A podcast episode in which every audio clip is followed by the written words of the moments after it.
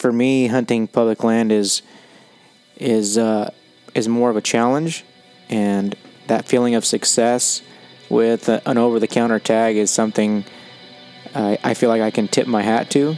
And as far as being successful, I think a lot of uh, research, scouting, studying, and and just boots on the ground in in those public land hunting areas that you're able to go to is a, a big key for for being successful, or if you want to be successful.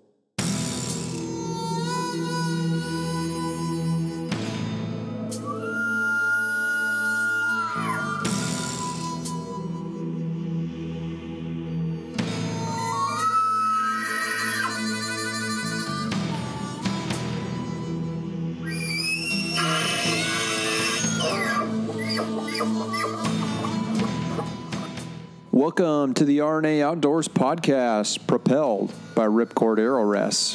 At RNA, we are public land DIY conservationists that love to share our passion for the outdoors.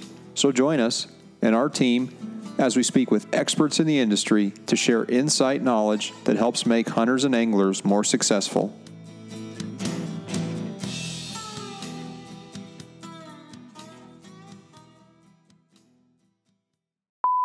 Good evening, listeners. This is Brandon Williams, Public Land DIY Outdoorsman, and you're listening to the RNA Outdoors Podcast. You know exactly what I mean when I say strap it on. He's as cold as ice. You just call me number one? yeah, I did. That doesn't happen too often. Yeah, I killed over 100 turkeys in my lifetime. Last weekend, I killed a huge one. NWTF, that's what we call 'em. What input are you, Williams? I don't know. You just said I was number one. Keep talking. Uh, There he goes, ladies and gentlemen. that's cute. Not as cute as you. That's how's that elk steak taste? Coming back up. beautiful. You got to tell me what you put in that. Rocky Mountain elk steak. About a three day cure. Susie Q, uh, Worcester, and a little uh, brown sugar, I think. Got some wort, eh? Ca- caramelize it. Yeah, you would caramelize it. Caramelizes when it cooks. Podcast number, I'm not sure, but I know that. 18. Is it 18? Hmm. Well, I'm not sure it's 18 because, well, we'll make it 18. Well, there was there's been 17 published. So that's That's true. that. But this may come out in like, you know, a few weeks, so that may push it to like 19. But well, we're on location here in an undisclosed location in California, and uh, we're actually out uh, chasing turkeys, chasing Eurasian dovetail, Spring, go- spring gobblers. spring gobblers, coyotes, wild pigs, tule elk, black-tailed deer. I mean, what else? Quail. No shortage, of, no shortage of game this year. We've seen a few things out here in this undisclosed location. But uh, anyway, welcome, greeting listeners. This is the RNA Outdoors podcast, hosted by yours truly, Mr. Lucas Paw.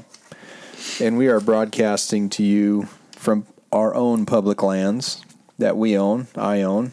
My guest here's got a little skin in the game as well and we're uh, we're running after spring gobblers, and it's been uh, quite a few days out here in the sticks, here in public lands of California. You don't hear that very often said, where those two words are synonymous, California and public lands. But I'll tell you what, part of our discussion tonight is based around public land hunting in California, which is pretty cool. So, anyway the most important part of our podcast is to tell you about our title sponsor. So, Thursday afternoon, I get home from work and there's a box at the door. And I look at the door, I look at the box, and it's got uh, a big sticker on it that says Ripcord Arrow Rest. I'm thinking, wow, that's cool. So I kick the box open and got some got some goods, got some hats, shirts, stickers, and uh, oh by golly, a new Ripcord Ace Arrow Rest for the new Halon that's coming in. So, title sponsor Ripcord Arrow Rest, the bow hunter's number one fall away rest on the market. Uh, as most of you know, Ripcord, or may or may not know, they're actually based in Dillon, Montana, near and dear to, to our heart. We know we've spent a little time Yes, up in southwestern Montana, but Ripcord is a brand that bow hunters trust, um, and you know most all of anything. I mean, they're they're a small company, but they they make a really great product, and uh, you can actually see more about um, Ripcord Arrow Rest on their website. So you can check them out, ripcordarrowrest.com. They've got multiple social media feeds, but we're happy to support Keith uh, in what he's got going on just as much as uh, he is willing to help us out a little bit and be our title sponsor for the podcast. So thanks, Ripcord. Thanks, Keith. Um, we'll continue to hopefully keep a, a good partnership going forward. So as we get into episode number, not sure exactly, but could be number 18, according to my guest. Um, we're going to sit down with uh, actually a, a, fellow outdoorsman, a good friend of mine, um, was the best man in his wedding. He's actually uh, a friend of the podcast and uh, was actually um, co hosted on podcast number one, which was our debut podcast we did in Polaris, Montana on our elk hunt. Um, Brandon Williams um, is a good friend of mine. Like I said, I met Brandon many years ago. We kind of hit it off playing softball. Next thing you know, we start talking about hunting. And next thing you know, he's in the backwoods packing elk out with me in southwest Montana. But um, Brandon's newlywed. Um, he's soon to be father with his first son on the way, so he's pretty jazzed about that. And I was able to steal him away for a couple nights to go chase turkeys uh, out in the middle of nowhere in California. But his passion for the outdoors and public land DIY hunting and fishing is shown through his efforts he supports conservation. He supports the Second Amendment. Uh, he supports all things that have to do uh, with being in the outdoors and ensuring that those things are there, hopefully for his son in the future. So, with that, um, I want to welcome the Wounded Knee himself, Mr. Brandon Williams, to the Appreciate RNA Outdoors podcast. Thanks for having me, Lucas. Welcome. So, how you feeling? I'm feeling pretty good. It's been a good weekend so far. We've we haven't How's been successful yet, but well, we've been successful seeing game and hearing game and and getting into the middle of them. So yeah, looking, we'll, looking forward to tomorrow. We'll recap a little bit on our last couple days, but it's been it's been an interesting couple days. Let's just put it that way. There's been no shortage of, of game seen out uh, on the uh, the western fronts of California. so we're actually also um, here with our friends from Woodford Reserve. So we've got some double oak uh, Woodford Reserve uh, happening right now. So that's one thing that I think keeps us going in the backwoods is a little bit of bourbon. So anyway, um, to kick off the show, I'm going to ask Brandon some questions. So as we do, we do the quick draw question and answer, and we're just kind of going to go through a series of questions and. Uh, basically Brandon will will give us his answer, and we can talk about some of them as we go. But again, the intent is is to kind of get to understand the guest, know Brandon a little bit, uh, and also know um, you know some of the ways that he would you know pick some of these questions that that we're going to ask him. So the first question I'm going to ask is. If you could hunt either public land or private land, what would you prefer? For me, it'd have to be public land. There's just that sense of satisfaction knowing that you can go out there and get an over the counter tag and and uh, through all the difficulties it is in, in, here in California to hunt on public land. It's just that satisfaction of being successful when you do. Well, I mean, when you introduced yourself, you said I'm a public land DIY outdoorsman. So if you just said private land, I would have had to reach across the table. Okay, turkey or quail? What would you rather shoot?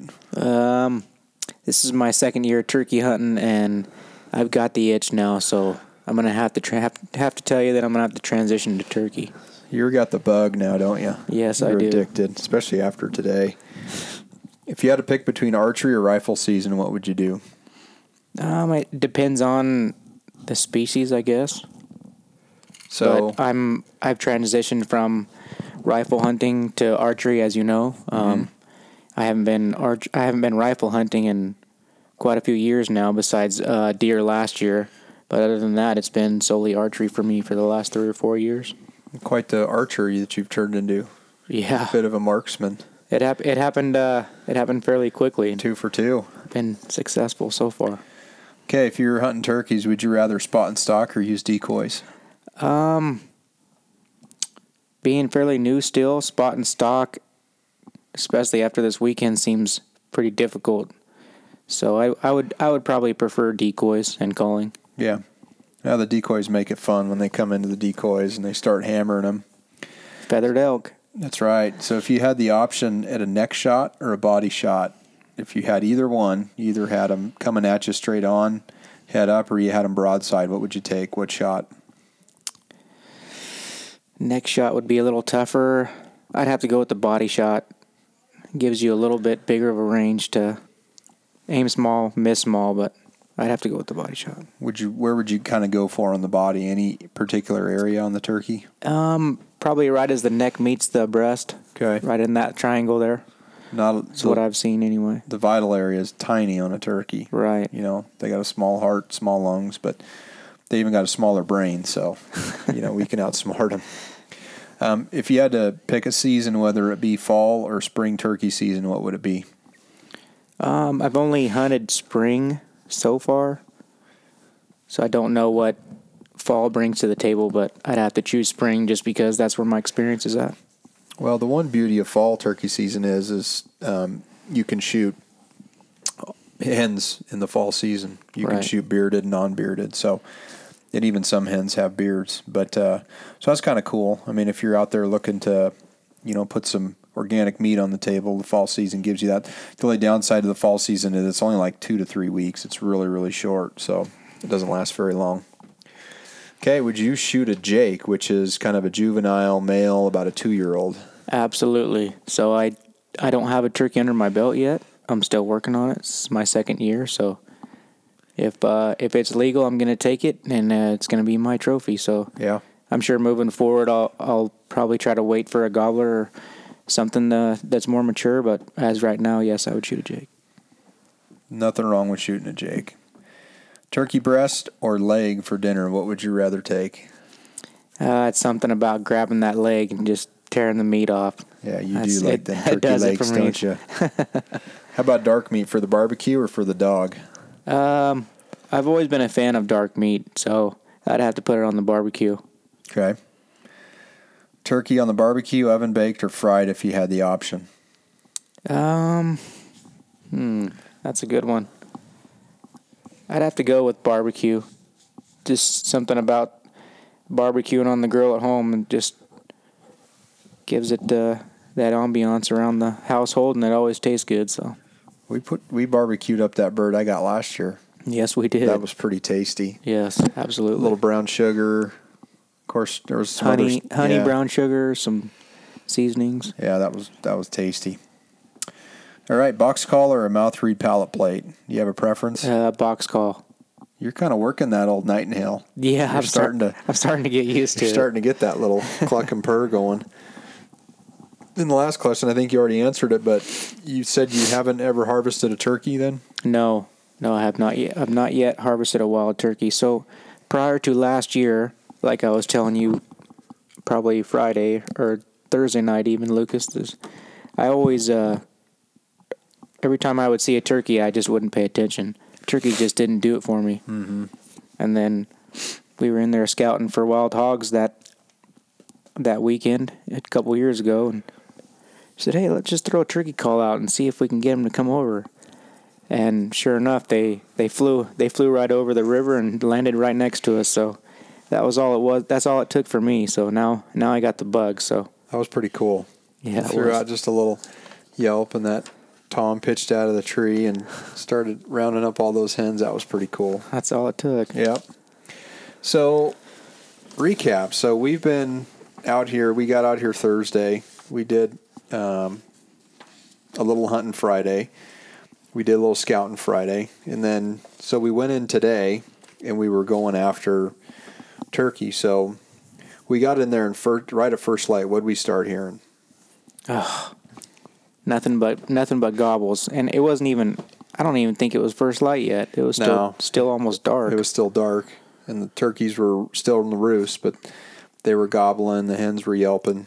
and so- they, they were just lighting off to each other that was that was pretty exciting Yeah.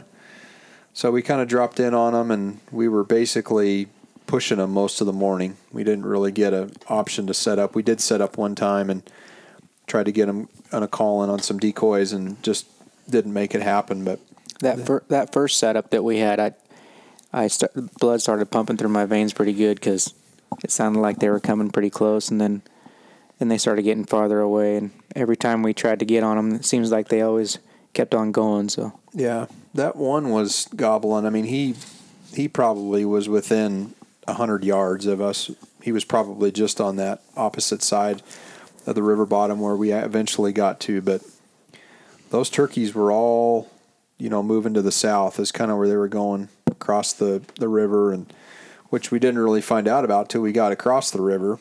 right, And then we started working our way across the river and what we see as we as we drove in on that road. uh, lo and behold, that's where all the other hunters were. So Yeah. Obviously they knew something that we that we hadn't known yet. Yeah. So we got in there and we were actually kind of working our way out and uh, we spotted a hen coming off the hill.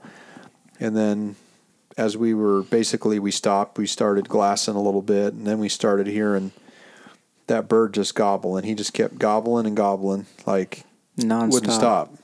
And uh, so we got out and we actually worked our way up and tried to do a setup on that bird and uh, never was able to see that bird come down. But um, he, I bet he gobbled probably 50 times. Oh, at And least was- every time uh, every time he, there was a noise, he got he he let out a gobble. And so- he was just, you know, up that draw 100 yards from us. I think I ranged, there was a tree there. I ranged it at like 90 yards. So, I mean, he was within probably 100 to 150 yards, but never did expose himself. He gobbled so much, it sounded so close that I think I remember looking at you at one point and going, "How have we not seen this gobbler yet?" Yeah. So we kind of we kind of gave up on him and and came back for the afternoon. And the afternoon was pretty crazy. I mean, It was even more intense. Absolutely. so we you know we drove in and and started seeing birds back in the same spot. We got out. We had two, Immediately, yeah. two hens within what eight to ten yards of us. Yeah. just feeding, and uh, we kept driving down the road and stopped, saw more hens, and then you finally saw your first tom, Yes. and that tom was pushing those hens kind of back up into that ridge.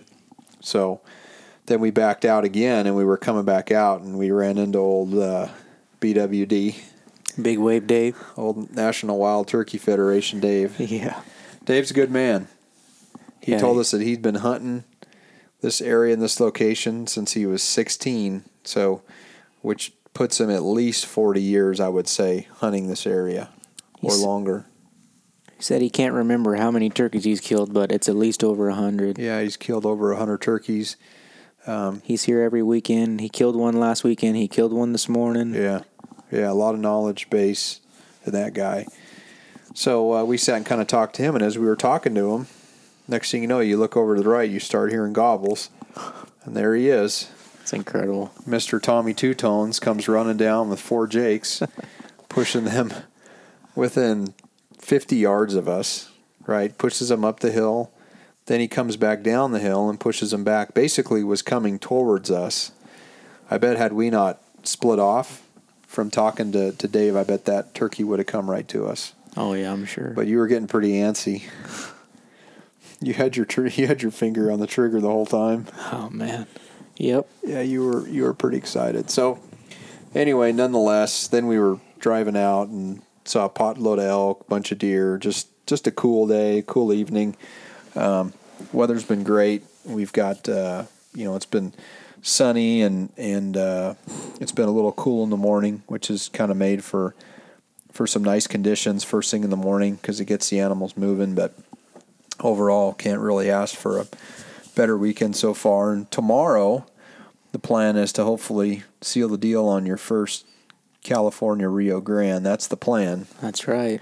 We're going to see if we can't get that done tomorrow. So, anyway, good deal. So, kind of looking at the scope of our discussion this evening, uh, we're going to talk about hunting public lands in California. And uh, it's something that, like I said, um, is kind of an oxymoron. You normally don't put the two words together, but believe it or not, there's actually quite a bit of public land opportunities to hunt in the state of California, which is where we live.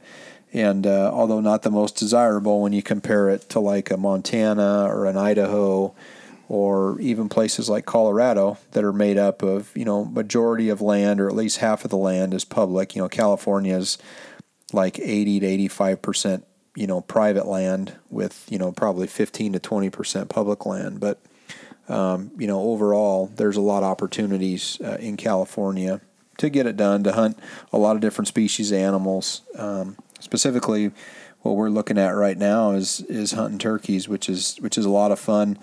And uh, as Jeff Warren would say, uh, it's the feathered elk. Feathered elk. right? It's it kind of gets you through the buzz of elk hunting in the spring. So anyway, to kind of get into our discussion, um, you know, Brandon's going to tell us a little bit about um, his background and talk about some of his experiences. We got application season coming up, so we're going to talk through some of the states that we're applying in, and then we're going to talk through some scenarios and some tactics some of which have actually have we've actually experienced here in the last couple days. So it'll be kind of good to recap some of those scenarios. So with that, Brandon, um, just kind of tell us a little bit about your background, kind of a grassroots discussion on, you know, kind of what shaped you into being an outdoorsman and really where that came from.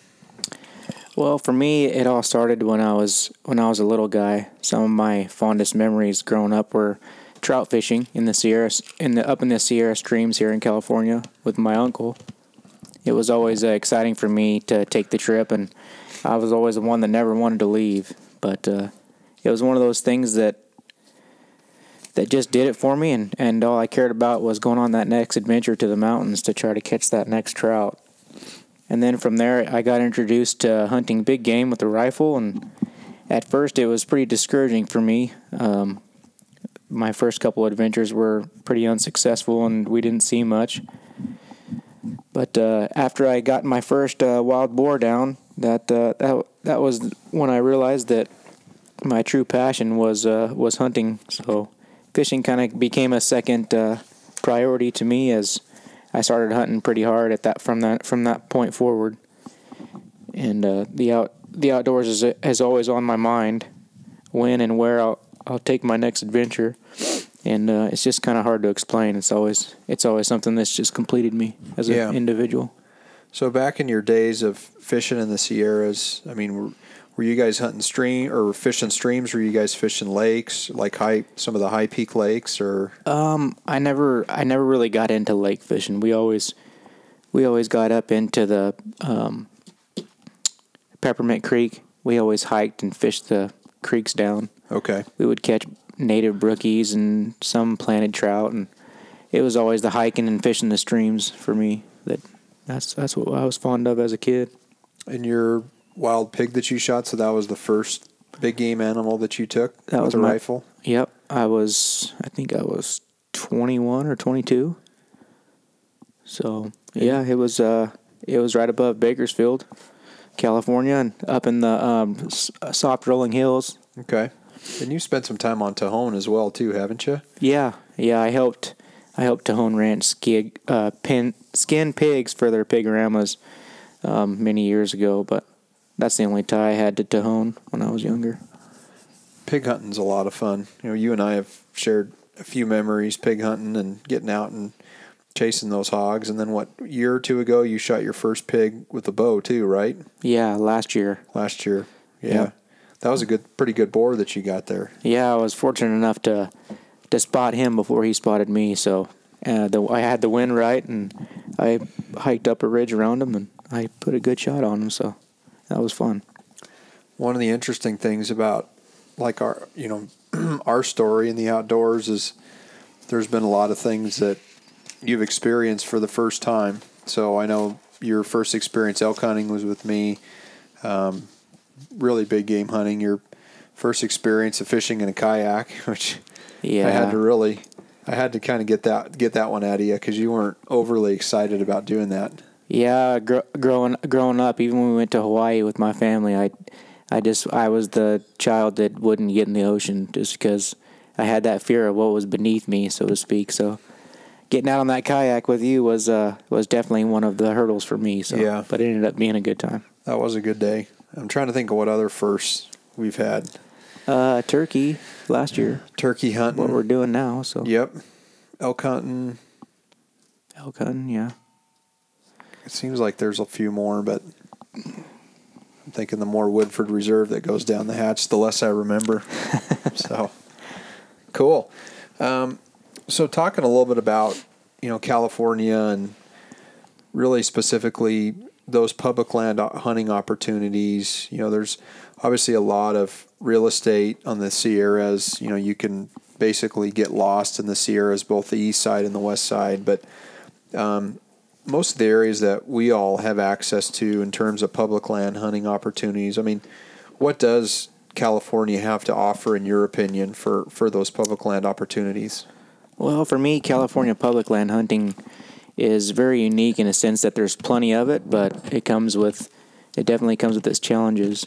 There's over a million acres of fish and wildlife habitat here, and that's managed through like 711 properties throughout the state. So, and these and those properties provide a rich habitat for the diversity of fish and wildlife. So, it's uh it's there for the taking. just uh, it's how hard you want to work and and what you want to go after you know, where we live on the central coast of California, it's tough to find public land, right? I mean, pretty much any direction you look when you drive Highway 101, I mean, is, is private land. Absolutely. And uh, it makes it tough because, you know, growing up in Montana like myself, I mean, you could just get out of town and basically get lost in public land and not see anyone and, you know, pretty much go out and if you want to shoot coyotes, you could do a lot of things that – um, you wanted to do. But you know, here in California, it's a little different. Um, there are opportunities, and there is public land, um, you know, access in California, but you know, it's very spotty. There's you know, there's a few locations that the state manages um, locally in the area that we live in. Um, there's some public land opportunities in Northern California that you can get into and hunt. I know uh, you know, Jason's been on the podcast. He's a friend of the podcast and also one of my co-hosts.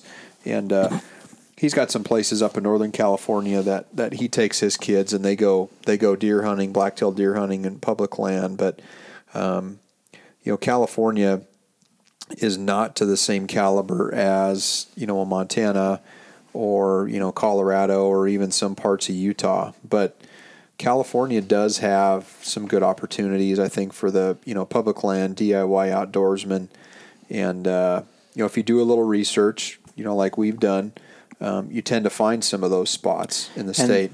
And that was the thing for me, like just even moving from from where I'm at now, from the valley, it you had to do your research to figure out where those public public land opportunities were because if you if you didn't know about, I mean, everybody knows where the national forests are for the most part, but those other managed, um, like the state wa- lands, yeah, the state lands and the wildlife, um, the wildlife pieces and stuff like that. If you don't know where those are at, then I mean, you'll never have that opportunity to go see what's out there. So, yeah, I definitely think research is a big key to being successful. Yeah, and the s- scary thing now is is what's happening with with some of the House bills around privatizing, you know, state lands and really taking lands from the federal government and privatizing it to where, um, you know, the states can do basically whatever they want with the land. One of the things I was reading about this HR, um, it was the 621 bill. It was talking about when the state lands get privatized, um, literally you have to have a permit to walk your dog on some of these lands, and that's what they're doing in some of these other states where they're privatizing the land. I mean, the the permit fees and the requirements to get on the land is just ridiculous, and it's all basically what the state's trying to do is generate revenue, and that's the sad thing because you know they can't manage their money anyway. So now they're going to take a public resource that's been managed, you know, fairly for years and uh, make it to where it's no longer a privilege that we used to have. So it's kind of scary, but there's a lot of good things happening in that space, fighting off some of some of that legislation. So um, the good news is is it's here to, it's here right now, and we need to enjoy it while it's here. So so moving on around the state of California, it's been a rather anomaly of a year based on precipitation.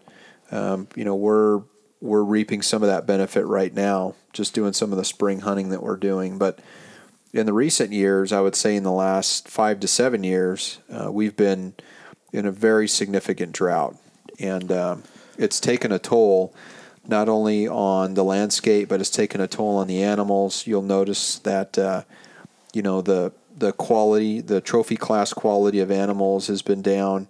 Um, the number of animals has been down just based on the drought, uh, and it's been tough uh, in the years past. But what I think we're seeing this year is is you know kind of a regeneration of a lot of those animals. The problem is it's been such a drought you know state for the last three to five years that Four it's trying to make years, up yeah. for that. So talking about the drought specific, um, you know, what effects has it had on the state? Um, you know, in the previous years, and what are we? What I guess what can we look forward to in the upcoming years?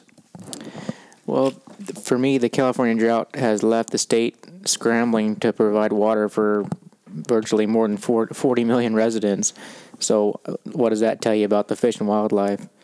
And and then the other part of it is the death of over 12 million trees on all the national forests alone.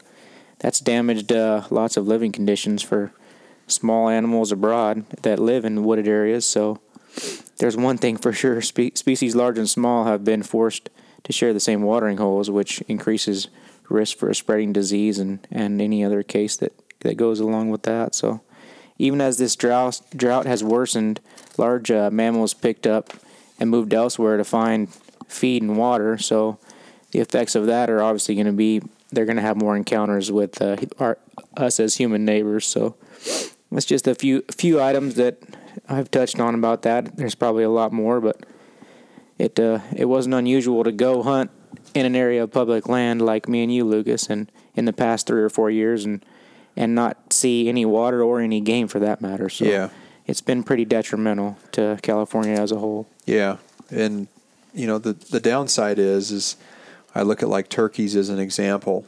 You know, um, when there's not a lot of underbrush and a lot of growth, um, you know the babies are really hard to survive because um, you know when the when the hens lay their eggs and then the chicklets come out and that's just like prime real estate for the hawks and the coyotes and all the other predators. So it hasn't enabled um, the turkey population to grow because there hasn't been an ability for the animals to to basically have a life you know beyond less than probably a few months. And i also look at like you know the deer and the elk and the difference in the in the in the uh, antler quality just based on you know not having any feed, not having any grass, not having any water. I mean, these animals will literally pool up around one central location to get water, which is tough, like you said, because there is ability to spread disease and other types of things that that can be detrimental to the animals. But one of the things you're also seeing with the turkeys, specific to the drought, is for about the last two to three years, um, you know, you're seeing a lot of jakes, and uh, you know the the juvenile two to three year old jakes are um, kind of a you know a suspect of what's happened with the drought for the last few years because it hasn't really given them the ability to to, to grow. Uh, but I think this year what we're going to see is uh, you know with this year as positive as it's been, and then into next year, I think we're going to see a lot of growth and a lot of birds that uh, we haven't seen, you know, in years prior. And this year specifically, I mean, we were looking at the river today; it was unbelievable. It's, the flow in the river. It's so it's so nice to finally see water everywhere you look. I mean, we we couldn't even cross a river because it was deeper than we were, and we're used to seeing sand. Exactly. So. Walk right through, and the green, the element of green on the on the mountainside right now is pretty impressive. Yeah. Grass grass up to your knees, plenty of plenty of uh, places to hide and for turkeys to lay their eggs and animals for feed and it's looking good out there. Yeah. Yeah, it's something that unfortunately we say we're not used to, but when you look at like almost every riverbed, there's some element of water or had been water in it. Uh, we've been looking at a lot of um, the river bottoms and looking for turkey tracks. And amongst the turkey tracks, you'll see a lot of different um, erosion from the water that's been through there. So it's been a good year. and uh, the hope we're hopeful that we may get one more, maybe one or two more rainstorms to kind of keep uh, the spring season going. We've still got well over a, a, month to even a month and a few weeks left of turkey season. So the more water, the more cooler weather, um, the more green grass we can have, the better for, for those animals. So, okay. So there's, some, there's something to be said for having an anomaly year and having lots of water because all of a sudden we're seeing a lot of games. So that's yeah. a good thing. Yeah, it is. I've, I've seen more game this year than, I mean, I wouldn't say in years past combined, but – I mean, when you drive through a field and you count close to 50 bull elk that are all incredible in velvet right now, I mean, the hope there is is that you know with this season and with this with this amount of grass that we have, that they're going to grow some you know some pretty good sets of you know antlers that will have the ability to to hopefully see some nice trophy elk in this area. But we'll just have to see. You know, genetics is a big piece of that, but yep. definitely having good growth this year will, will help those animals. So, so speaking of public land, so you've done a fair amount of public land hunting, not only in California but even outside of California. You've hunted in Idaho. You've spent a lot of time mule deer hunting in Idaho. Um, you've obviously elk hunted in Montana. Uh, that was our podcast number one, and you hunted last year and the year prior with me, public land hunting. Um, but you know, thinking about you know where you've come from in your hunting process and thinking about really you know what drives someone a to start hunting on public land and when you're on public land in your view what makes a person successful as being a hunter on public land well i think for me hunting public land is is uh, is more of a challenge and that feeling of success with an over the counter tag is something I, I feel like I can tip my hat to. And as far as being successful, I think uh, being persistence is a big key to success. And a lot of uh, research, scouting, studying, and and just boots on the ground in in those public land hunting areas that you're able to go to is a, a big key for for being successful, or if you want to be successful. So, I mean, sure there is there is people out there that that go out there for the first time and something walks in front of them. There's always those cases, but as far as being consistently successful. I think I think uh, your research and studying and scouting and just persistence and being out there is is the key. So. Yeah, your experiences in Idaho. I mean, you you hunted some pretty big masses of property in Idaho that was all public land. I mean, yeah. what experiences did you have when you were spending time up in Idaho? Uh, my my experiences in Idaho were um, were independent experiences, which were pretty cool, and I learned a lot on my own doing that. I hunted uh, the breaks on the salmon, so I'm sure you're pretty familiar with that. It's it's very unforgiving country, straight up and so, down.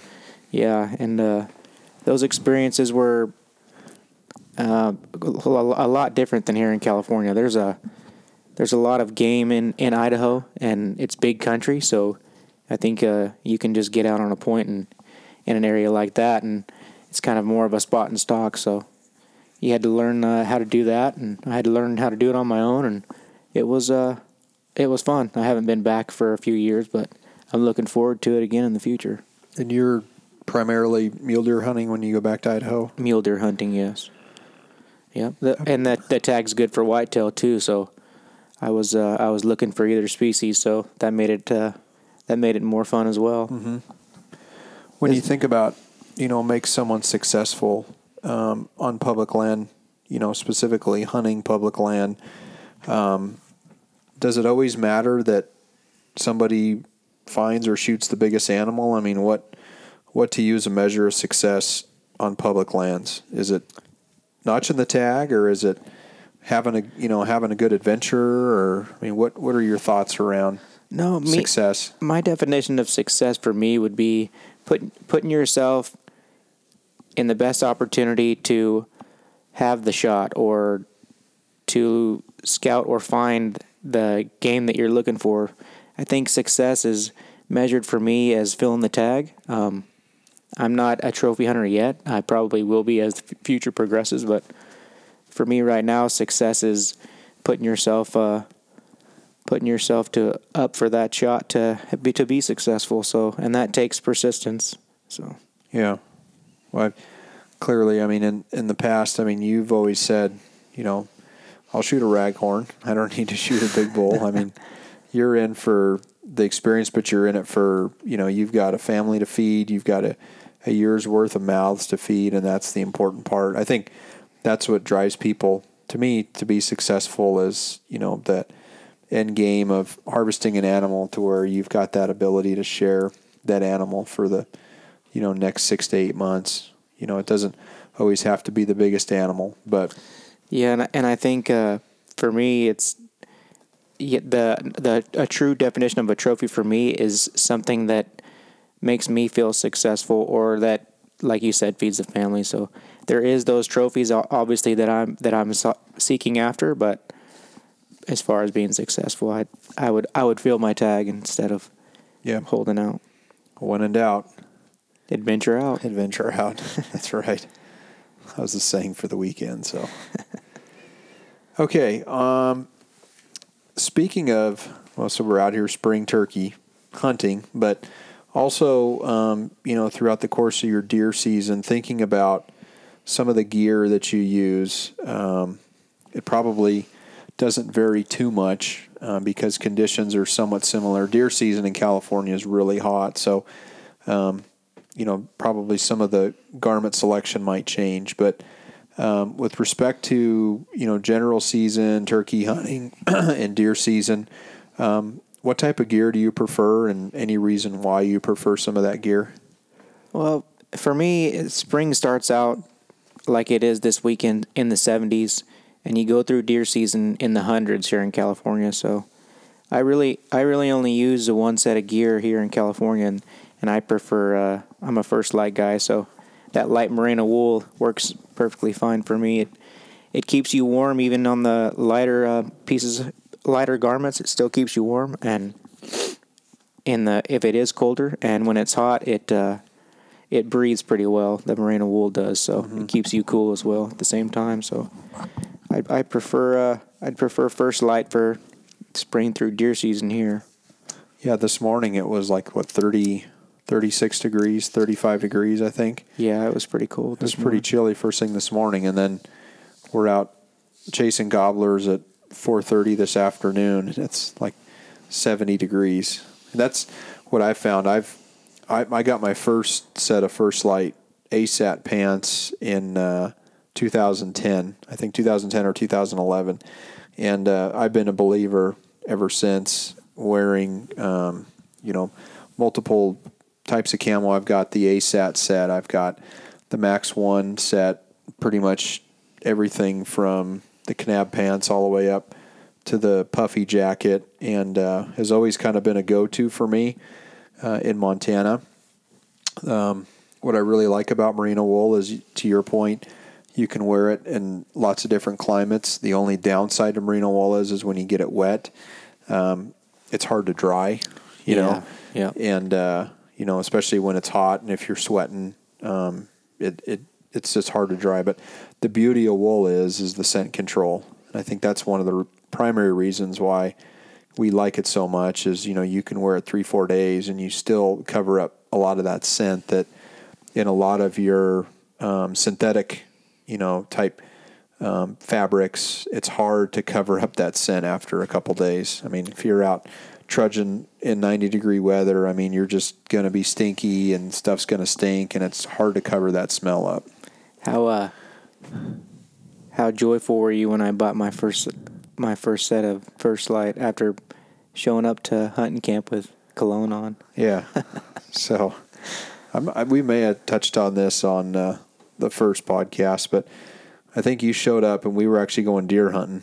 And uh, Yep, yep, we were. you come into the house and it smelled like we were going to the club. I'm thinking, okay, so I got to teach him a lesson. So we're out like literally hunting and I can smell him like probably 10, 15 yards away. And uh, he smelled like a big old bottle of preferred stock. So I for- think I think you turned around and said, "Are you wearing deodorant?" I said, "Yeah, isn't that what most men do?" And I think we just turned around and we kept walking. Yeah, so we we got we got your note up a little bit, and then you started figuring out how to wash your clothes with non-scent, and Oh yeah, I've, I've got it all you've, now. you've got you've got it all dialed in at twenty. You got the I mean, plastic I- bags. I went as far as toothpaste, but I don't know about that. It's kind Yeah, of the toothpaste kind of nasty. is that the dead downwind? Yeah. Oh, Yeah. Yeah. I think all they do is they take the pit stick and then they like heat it up and put it into a liquid form and put it that. in the tube. it's pretty nasty, but yeah. Um, so that's kind of your camouflage. Is there any other gear that you use? Um, Eberlestock pack. Okay. It's a great pack. It always has been for me. It's worked well for anything that I need. It folds up to three and a half, four pounds. I can use the top as a fanny pack, and it's a frame pack. It's got um, load straps on it to keep everything high and tight and and just right. What have you packed out of that with that? Um, a couple elk, a mule deer. Um, it's, uh, I haven't I haven't ha- I haven't had to pack out a pig yet, but I'm sure I will sooner It's had a couple elk in it though. Yes, it has. That's the sp- that's the spider Eberlestock, I believe. No. Isn't that the blue blue widow or the, The- spider? yeah, this is the blue, widow. Yeah. JP9. It's a nice pack. Glenn makes some good packs. Yeah, they've got the aluminum frame. The one, you know, the one thing about Eberlestock is the the the buckles and the stitching are second to none. The only downside is is they're a little heavy, right? Just for the for Yeah, the base dry, yeah. for the base dry weight Yeah. of the pack. But you know, when you start loading it up, putting weight in those things, they're they're bulletproof. Yeah, they're solid. I mean, we had a hundred plus in that pack. I mean, the straps were just loaded down, and it kept the weight high on my shoulders. And Yeah, load lifters are nice to I'm- have. I'm not going to say it was easy walking out, but it made it easier. Yeah. no, they're great packs. I've had my just one for quite a few years, and uh, you used it and packed out a mule deer in Idaho, I think. I did. That was 2014. Yeah. Yeah. You were kind of in the bottom of nowhere and packed up that Yeah. mule deer, and Yeah, I actually, I actually was able to pack out a whole mule deer with that one pack. did you bone have to bone it down? I di- I did. I, I boned, I boned the rears. I got the back straps and tendies, and I kept the fronts uh, with the bone on them. Gotcha. I had I had one front in my hand, but everything else I was able to squeeze in that pack, so that was nice. Okay. So you said you've kind of picked up the archery. So what kind of bow are you shooting? Uh, Hoyt, Okay. That's the Spyder Turbo, And then you've got uh, you're shooting. What kind of arrows you shooting? Easton Axis 400s. Okay. Nice. What you got? What kind of sight you got on there? Um, Is it's it a trophy ridge? I think. yeah, Trophy Ridge, yeah, five Is it pin. five pin trophy Yeah, ridge? yeah. True ball release. You're shooting. Yep, and I got the QAD rest. So. Yeah. That's a nice setup. That bow shoots pretty solid. Yeah, it rips. I like it. I've done well so far. I mean, I was I was dialed in at 20 last year, but I guess every hunting trip has its ups and downs. Yeah. So Montana. I've told this story a couple times, but we were parked up on top of this ridge, and we literally had you shoot your bow like midstream because you were just you were a mental case. So you kept shooting, and literally your first arrow missed the target. At 20 yards. at 20 you. yards, and then you were like hitting it all over the place. So I'm like, give me that damn bow. So I take it and shoot it, and Right where you aimed. pinwheeled right in the center. And I was like, I looked at you. I'm like, hey man, it's not the bow. and that just totally. That to- Bugged that- you. Yeah, that I could tell. That, to- that tore me up pretty bad. But you ended up getting her done, so it didn't really matter. But I did. I you almost had to cut my bowstring, but I got it done. yeah, well, you know that's what friends are for. Okay, and then uh, boots, probably the most important part of your gear setup. What uh, what boots do you are you repping right now? Well, first off, I have to thank you for introducing me to the Kenetreks world. Okay. because I've never been the type to believe in spending that kind of money on a boot, but I'm a true believer in you get what you pay for now because the gear, First Lite, Everly Stock, the um, the Kenetreks boots, it's all. I mean, it's the comfort. It's the most comfortable set of clothes I own. It's the most comfortable boots I own, and it's the most comfortable pack I ever have on my back. So, Yeah. and that's something to be said for when you're out in the mountains and when when you don't know how long you're going to be out there for. And you're running the Mountain Yeah. Extreme. yes, 400 insulated? four hundreds. Yep. Yeah, those are great boots. waterproof. You can you don't even have to worry about it. If No. as long as it's as long as it's not tar in your boot, or if you have gaiters on, you can. It's like you're wearing waders. So yeah, that's you're nice. fully sealed. I got, I ran my first set on my trip to New Zealand, and I literally, I think I bought them in February, and my trip was in April, and I had done a little bit of breaking on them, but we literally started out hunting tar, and uh, straight up the mountain. It was just crazy. And what's weird about those boots to me is, is they're, they're big and kind of bulky, but they're significantly light. light. And the the thing for me is they're engineered so well that it feels like every step you take, it gives you it gives you kind of like a bounce towards your next step already. So they're they're amazing. I like them. Yeah, no, they're good boots. I mean, there's a lot of good boots on the market. I mean, Crispis are similar. Crispis are good boots. Lathrop and Sons are good boots. Um, there's a there's a ton of boots. You know, they've got ones now that they literally will send you a mold, put your feet in it, and they'll build the boot around. What, which one? What's that La called? Sportiva makes one that you literally they'll send you the mold, and I think Lathrop and Sons does the same thing. And you put your foot in it, you pour the mold in, and then you basically send them that, and they build the boot specific to those details. But you know, you're talking eight hundred to thousand dollars. You know, oh, whereas you can get into a you know a good set of Kenetreks for four hundred ish, 400, four to five hundred bucks. A little over five. Yeah. Is that what you paid for yours? Mm-hmm. Okay, yeah. So, um, so a lot of good gear there. Um, my gear setup is very similar to yours. I run a def- couple different types of camouflage, but shoot Mathews, but you know, potato, potato. As long as they're all straight shooters. Quick draw for you. That's right. First slider KUIU.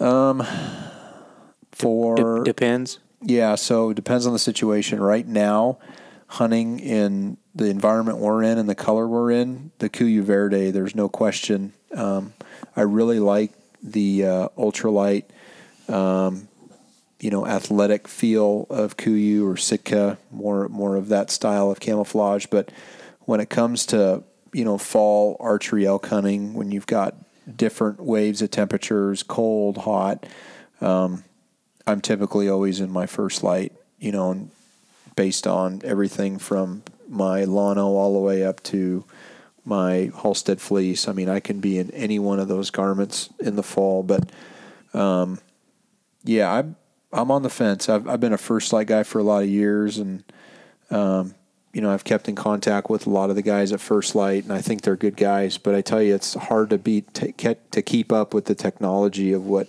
KUIU's doing right now with just all of their equipment, all their gear. I mean, their game bags are just unbelievable. Game. I mean, all the little things that KUIU does.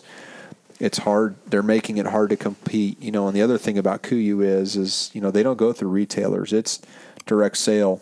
Yeah, you know, through them, yeah. Yep, to the customer. So um, that's a big fa- deal. As far as as far as KUIU goes, they're more traditional sizes like 30, 32, where First Lite is more small, medium, large. Yeah. Correct. and it's more of a range with with First Lite. You almost you almost have to try it on to make sure you've got the right size. Whereas KUIU's pretty pretty tight to the to the to the measurements. So Yeah, I think I've been trying to talk you into going to KUIU for quite some time. well, we had a trip planned to Dixon, but we'll make we'll get up there. We'll get you size. You'll get- We'll get you a whole setup.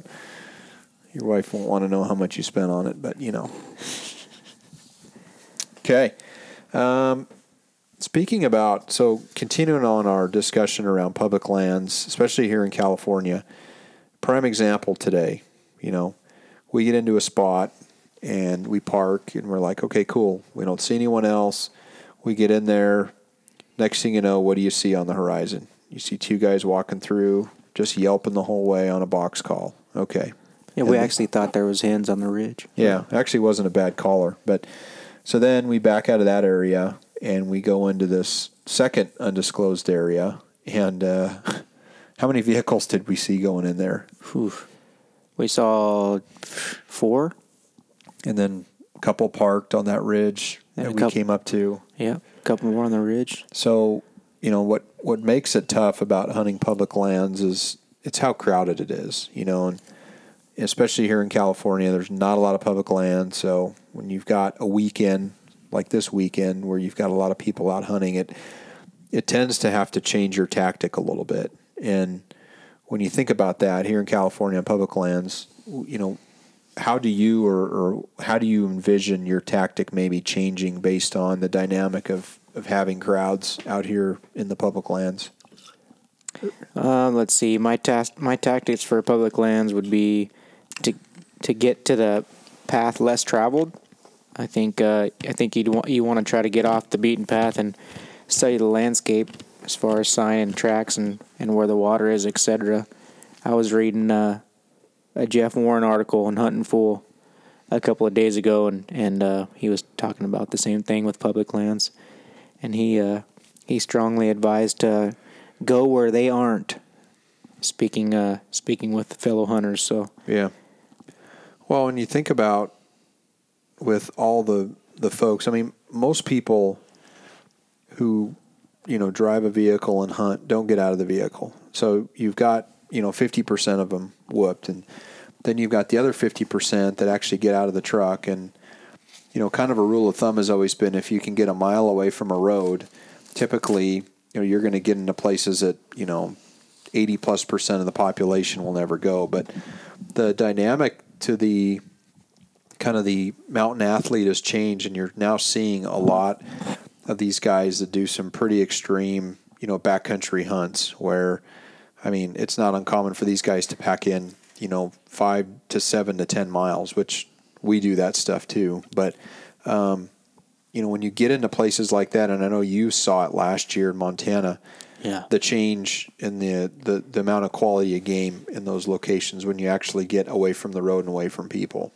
Oh, it's it's incredible. I mean, if you have the drive to, to want to do that, you, you can get into into some places where where you're setting yourself up for success because there's there's a an ample amount of game back in there. Yeah.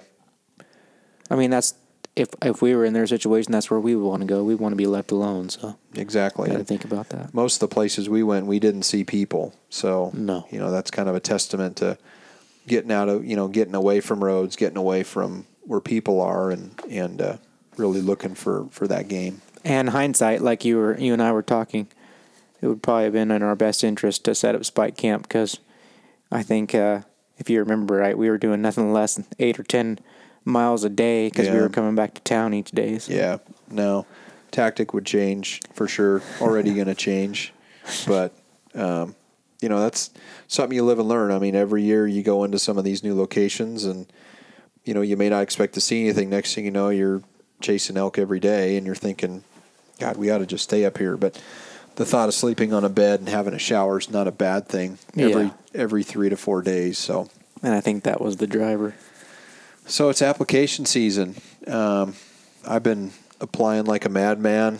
I'm already through Wyoming, Arizona, Utah, New Mexico, Colorado's coming up here next week.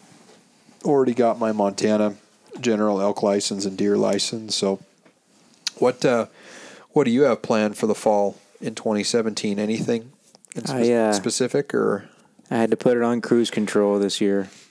Okay? So I got my points for Utah, Nevada, um, the few species in Arizona so far. I'm going to do the Wyoming, Colorado. I got my points in for Montana. But for me in 17, um, I'm looking forward to my first child.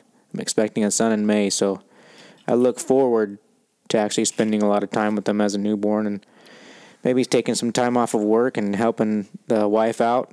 That way she can go back to work and I can prolong daycare or whatever the case may be. So it's not a bad thing. Um, I always want to be out in the woods, but for me, I uh, I think the only other thing I'm going to try to do besides the normal California stuff here on public lands is is uh, um, a deer hunt with you in uh, northern Montana. So Yeah. and I'm looking forward to that as well. So hopefully it's we going to be fun. can get that done too. thinking uh, go up for a late rut hunt in the week of uh, Thanksgiving and uh, go see if we can't push some of those high plains mule deer up in the northern Montana front. So Oh man, I've always that's going to be fun. I've watched a lot of uh, hunting shows with northern Montana game being put to the floor, and it's always been of huge interest of mine. So Yeah. when you threw that on the table, I couldn't pass it up. So Yeah, it'll be a good trip. I mean, we can get up there in a day and a half, two days.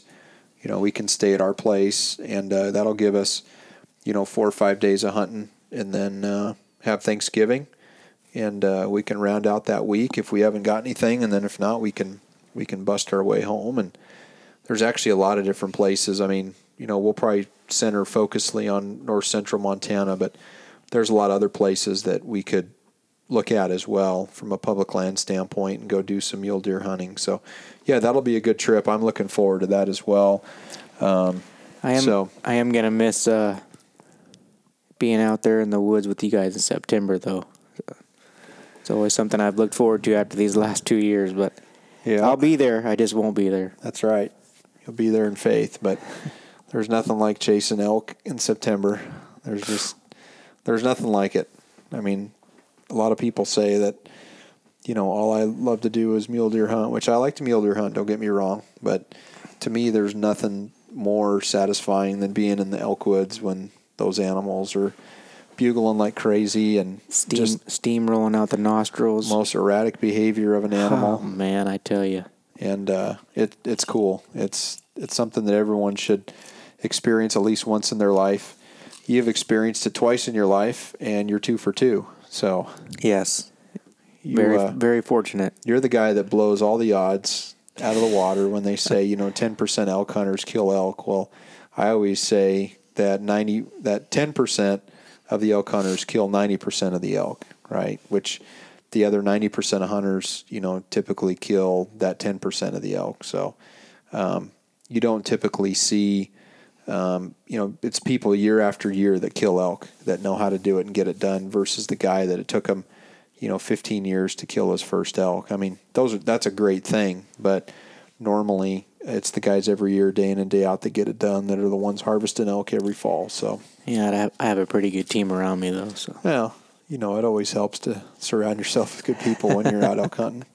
But uh, yeah, the RNA boys, they'll uh, they're making a trip out here. Um, Yeah. Actually, this month this it's already month, April. twenty seventh. April Fools. That's right. So we're going to show them a good time, and then uh, they always show us a good time when we go up to Montana. So we're looking forward to that.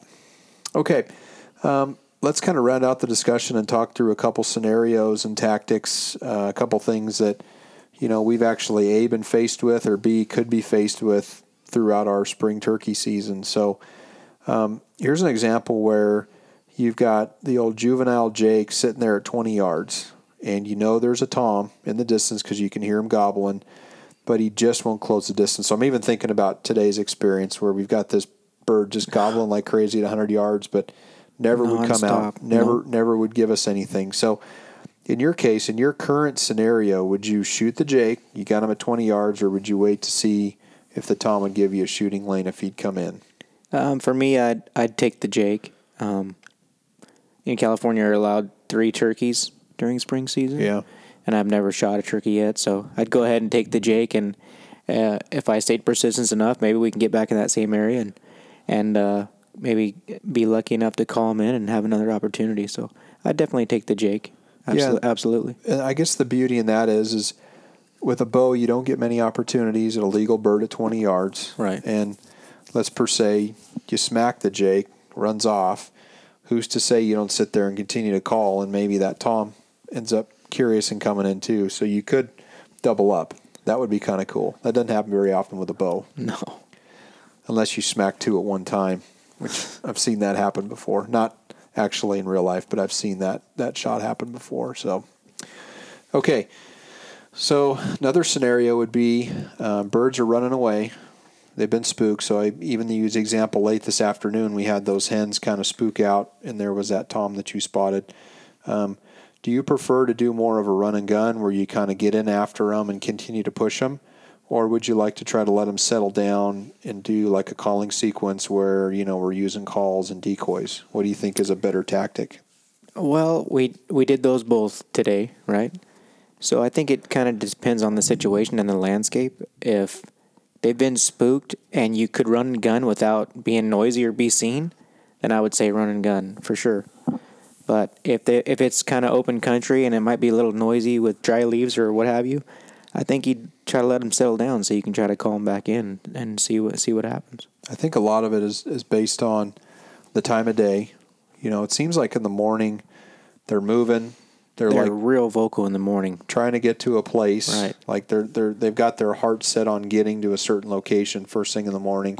They are moving. They're very vocal. So they're easy to pick out. You know, first thing in the morning. And I think I noticed this morning they were vocal up until about nine o'clock, and then there was that one Right. that just continued Yeah.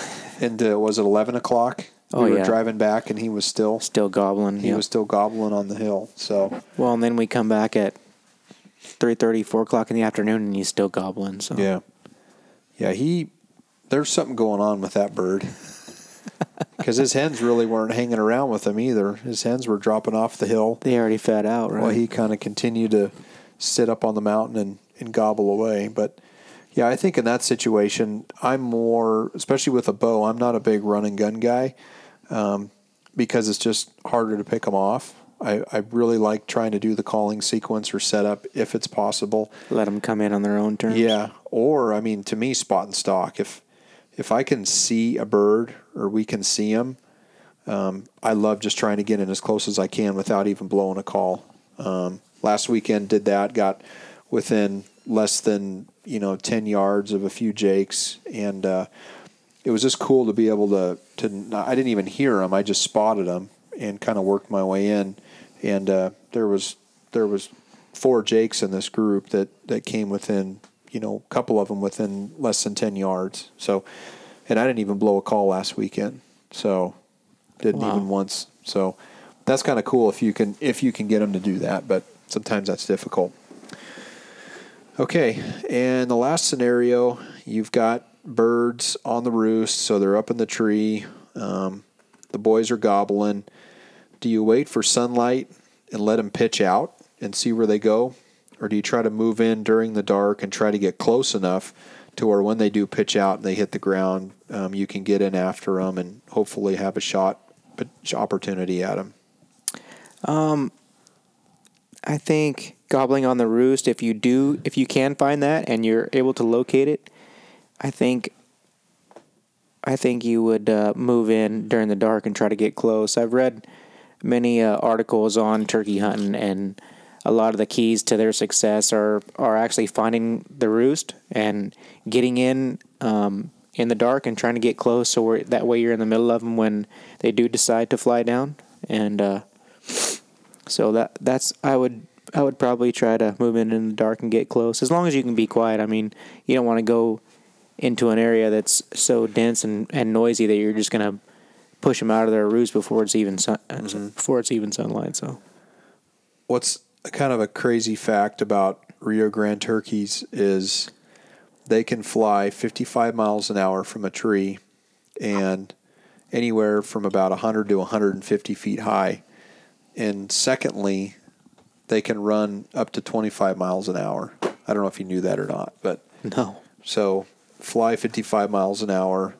They can fly as high as 150 feet, and they can run up to 25 miles an hour. Um, part of that depends on the the actual type of turkey, but um, you know, Rio Grande turkeys are you know one of the most common turkeys um, of the species of turkeys in the slam.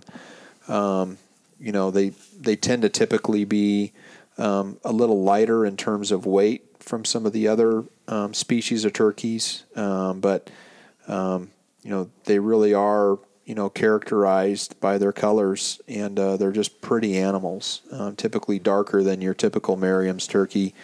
Um, they've got more of kind of that copper and bronze uh, in their tail fin, and they've even got some sheens of green in there as well, which I think just makes them such a pretty pretty bird. But um, you know, some jakes can get anywhere from 20 to 25 pounds, and you know, your jakes will be in the 20 pound range, and then you know, typically your hens are you know in the 10 to 15 pound range.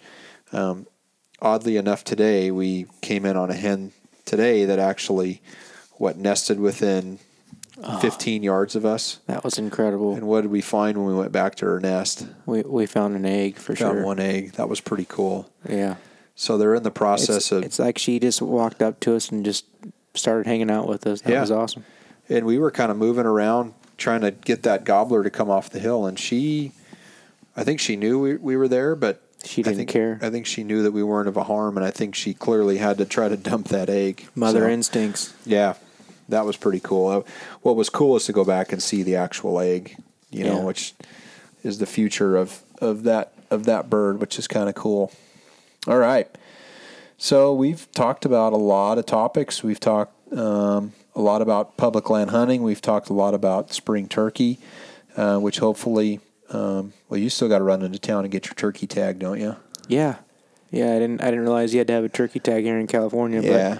But I heard it here in camp, so Yeah. I started questioning myself.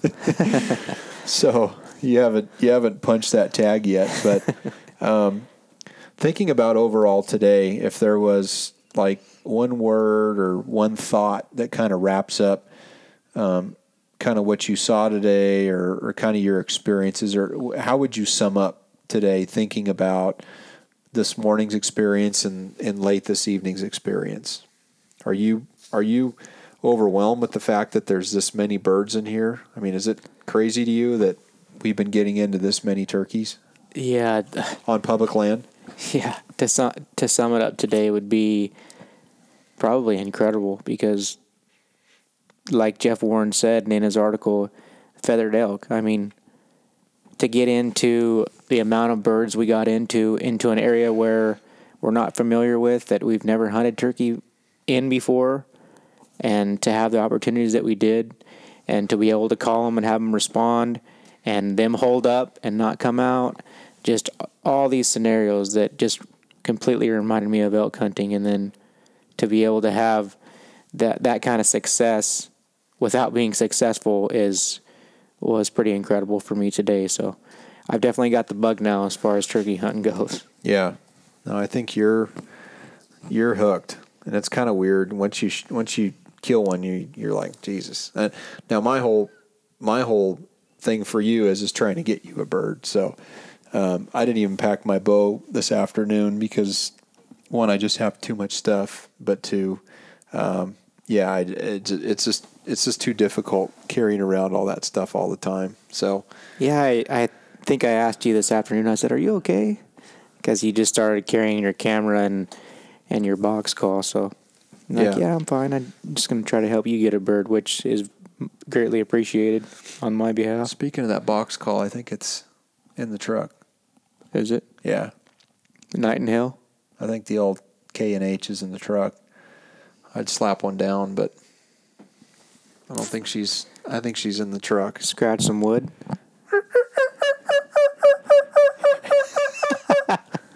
How's that? Oh, that's pretty good. That probably would call in a juvenile, Jake.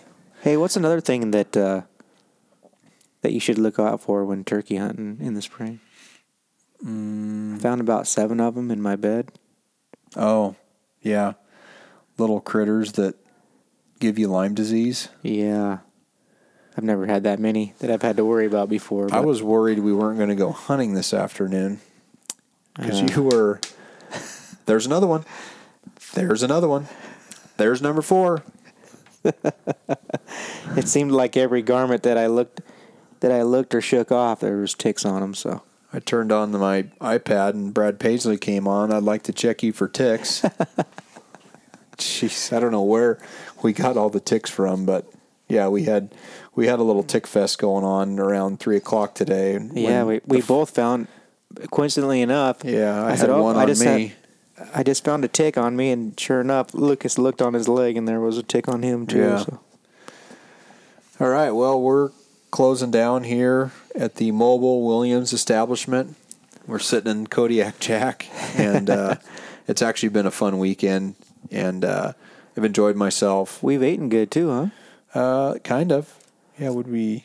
First night we had uh, Swiss sausage, Yeah, wild boar. wild boar sausage, and then we last night we had a little Italian sausage taco Elk. salad, Elk, yep. and then tonight was phenomenal. Elk, yeah, elk backstrap tonight. elk backstrap and a little corn on the cob, hizzy. That was right. good. Yeah, we've eaten well. We've, I think we've put down one bottle of uh, Woodford Reserve Select and another half gallon of Crown Royal. Of course, the half gallon was half Already gone. but yeah, it's all right.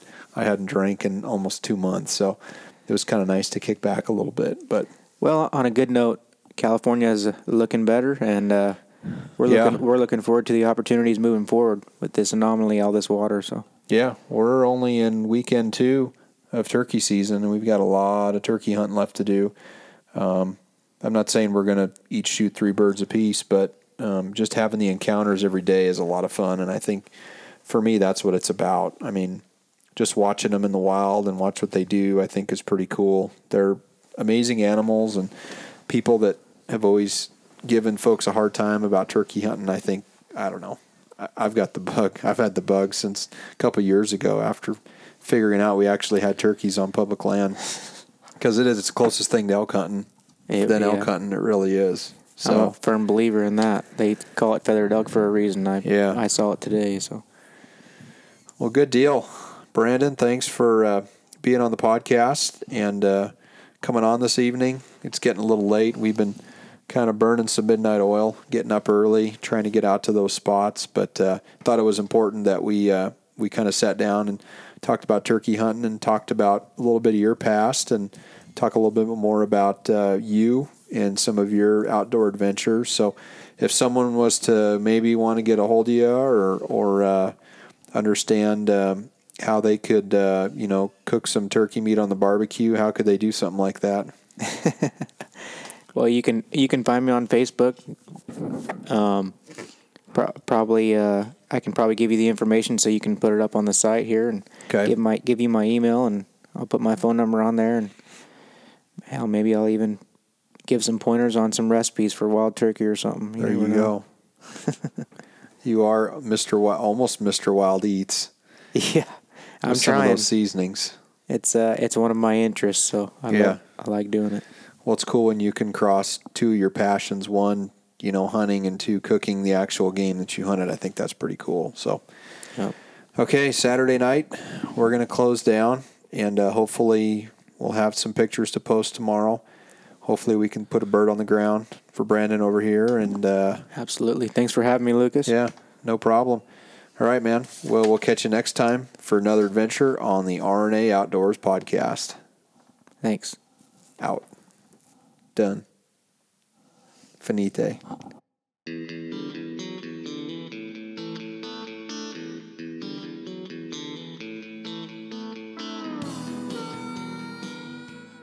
Hey everyone, this is Lucas Pa, host of the RNA Outdoors podcast.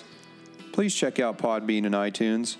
If you have an iPhone or iPad, go to Podcasts app on your device, search for RNA Outdoors, and hit the purple subscribe button.